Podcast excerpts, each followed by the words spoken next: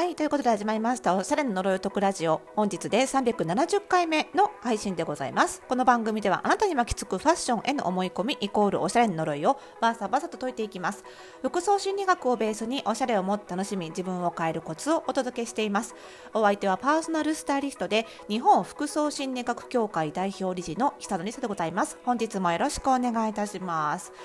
さあこの、えー、呪いを解くというねタイトルをつけているのでやっぱりこの話題は触れないわけにはいかないだろうということで、まあ、昨日ねちょっとあのいち早くというかなあの速報というかなでツイッターではちょっと触れて結構ねあの反響もいただいたので、まあ、このラジオでもね改めてお話ししようかなと思ってるんですけどね。あの昨日おとといなのかなおとといにまああるねあのウェブマガジンウェブファッションマガジンがちょっとまあ軽く炎上って言っていいのかな？ある特集記事のツイートをした時に、まあ、それに対する多分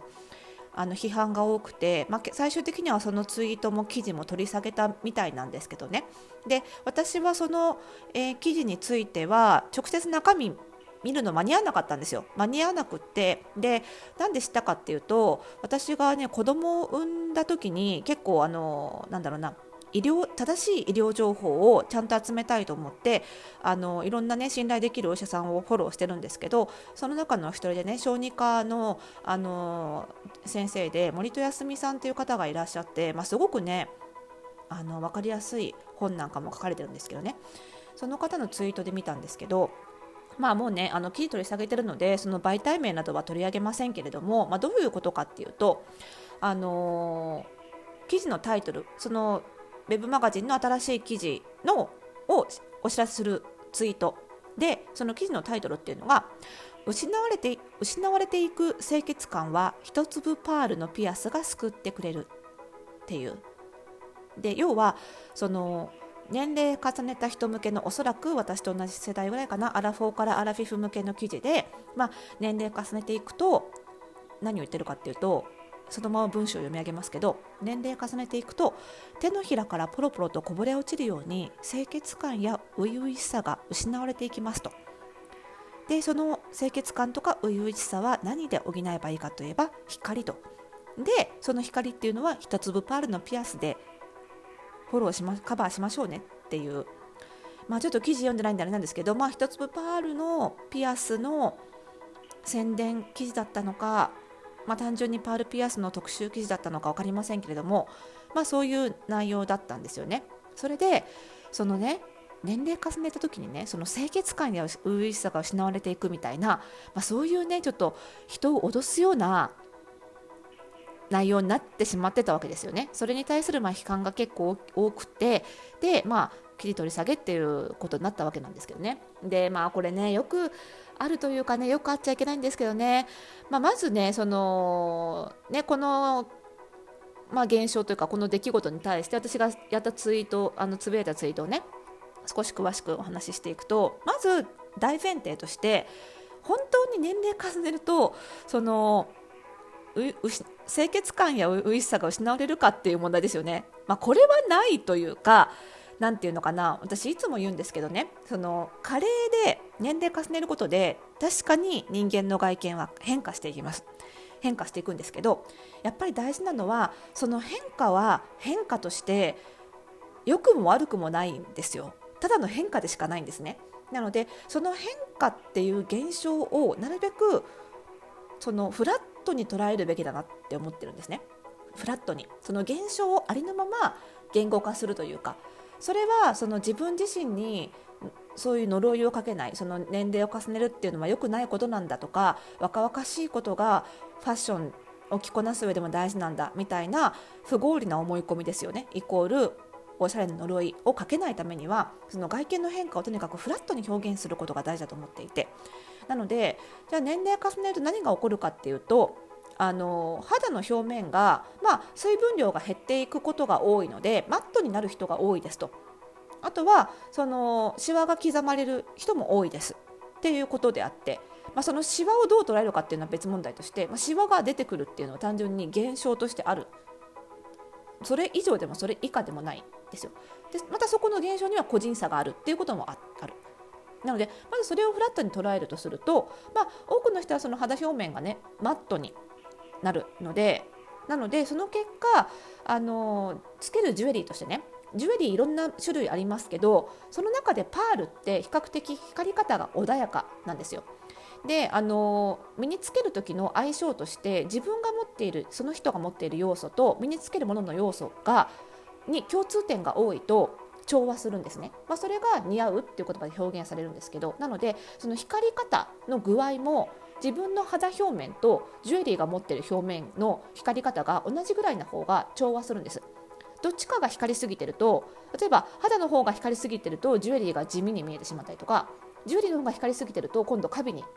なんかギラギラしたのつけてるねっていう感じになっちゃったりとかするので、まあ、調和が取れてる方が違和感なく馴染むなんか一体化してくれるっていう感じになるんですね。そういう意味では年齢重ねると光り方が穏やかなパールが他のストーンジュエリーに比べて似合いやすくなるっていうのは確かにそういう現象はあります。かつてはあの似合いづらかった人も似合いやすくなっていう現象は確かにあるんですよ。でも調和しやすくなる人が多いっていうことでそれ以上でもそれ以下でもないしましてやパールつけなかったら清潔感が補えないっていうことでもないわけなのでそのなんていうのは年を重ねることの変化を悪いことに捉えちゃうとこの何かで補わねばっていう発想になっていくんですよね。こういう表現をしてしまうとやっぱり自分自身を多くの人を呪いにかけることにつながってしまうのでここはそのなんていうのかなその煽るような言葉を使わなくてもただ現象をありのままフラットに表現してそれでもパールが欲しくなるっていう記事は私は書けたんじゃないかなっていうふうには思うんですよね。で大事なのはやっぱり加齢で似合うものが減るのではなくて加齢で外見が変わるだけだからつまり似合うものも変わるだけなんですよ。だから無理して何かを補わなければいけないものでもないし似合うものが減ってしまうから焦らなければいけないものでもないっていうこれがもう本当にありのままの現象なんですよね。ただその一方でそのこういう書き方をした方が人の興味は引けるしその人が集まるっていうのもすごくよくわかるんですよね。その記事を作る側の気持ちもすごくよくわかるっていうのかな。その煽っちゃいけないんだけどでもまだそういう呪いにかかっていて苦しんでる人は世の中にたくさんいるとそうするとこういう書き方をすることでそういう呪いにすでにかかってしまってる人にある種の寄り添うことにはつながるかもしれないんですよね。わかるよ怖いよねカレーってなんか初々しさが失われた感じがしちゃうよね。でそこでこのパールがあればっていうふうに寄り添いと救いを同時に出せることによってすごくこの記事を読んで私は救われたよっていう人も多分多いと思うんですよね。でやっぱりその加齢って単なる外見の変化にしか過ぎないんだけどでもやっぱりその死への第一歩でもあるわけでやっぱり加齢の恐怖って見た目が変わることがどうこうっていうよりはもう根源として死への恐怖があるんですよ。だから死への恐怖があるからだから加齢を思わせる見た目の変化まで一緒一緒くたに嫌になっちゃうってことだと思うんですよね。だからいくら見た目がただ変化しただけだからそこに意味付けをするのやめようって言ったところでやっぱりでもそのね深層心理のやっぱり死への恐怖っていうのがどうしても人間は全員あるからで生物の中で死を予測できるし死という概念を持てるのは人間だけだからね。だからやっぱりそのその恐怖に抗うっていうのは死への恐怖に抗うっていうのは難しいということはやっぱり加齢をネガティブにどうしても捉えがちになってしまうというのはしょうがないと思うんだけどでも死の概念を持ちうるからこそ意識的にそれを乗り越えたりとかポジティブに捉え直すことも人間としてはできるはずだと思うんですよね。加齢を楽しむっていうのかなそれもまた人間だからこそできる技だと思うのでやっぱりそこは果敢に挑戦していきたいし発信どうせ多くの人に発信するなら寄り添うこともすごい大事だと思うんだけど寄り添ったその先としてそのポジティブに捉え直すみたいなのをやっぱりこれからは発信した方がいいんじゃないかなって思っていて。でだからなるべく私は過去は私もやってました正直。この記事を作ったスタイリストさんって私の一世代上なんですよね。で私と同じある大きいウェブ媒体の出身なんですよ。なのでそこでウェブライティングの、まあ、ノウハウを学んだのであればすごくよくわかるんですけどこういうねその恐怖心を煽るようなというか、まあ、悩みに寄り添うような書き方をするとすごく人が集まるっていう教育を受けてきてるというか そういう訓練を受けてきてるので私も今でもそういう手癖が残っててああダメだなって思う時あるんですよね。だからすごくわかるんだけどでじゃあそれをやめてね今やったようにポジティブに捉え直すようなキャッチコピーに変えて記事を書いてもやっぱりねあんまバズんないんだよね 正直。字幕を集めづらいっていうのかな？キャッチーさが足りないっていうのかな？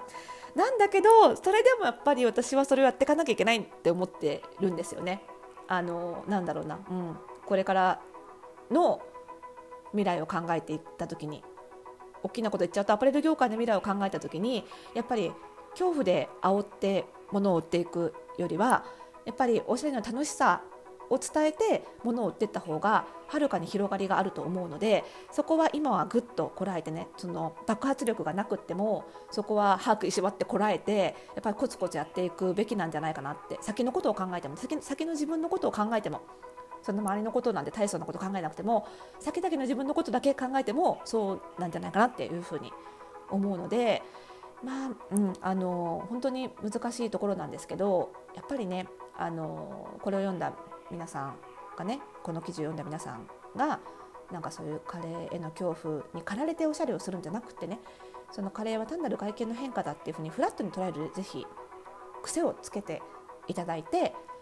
年取れば取るほどおしゃれ楽しいんだっていう感じになってもらえるような情報発信をね私もこれからは続けていきたいと思うのでぜひ皆さんも一緒にそのポジティブに捉え直す練習、まあ、フラットにかな。フラットに捉えて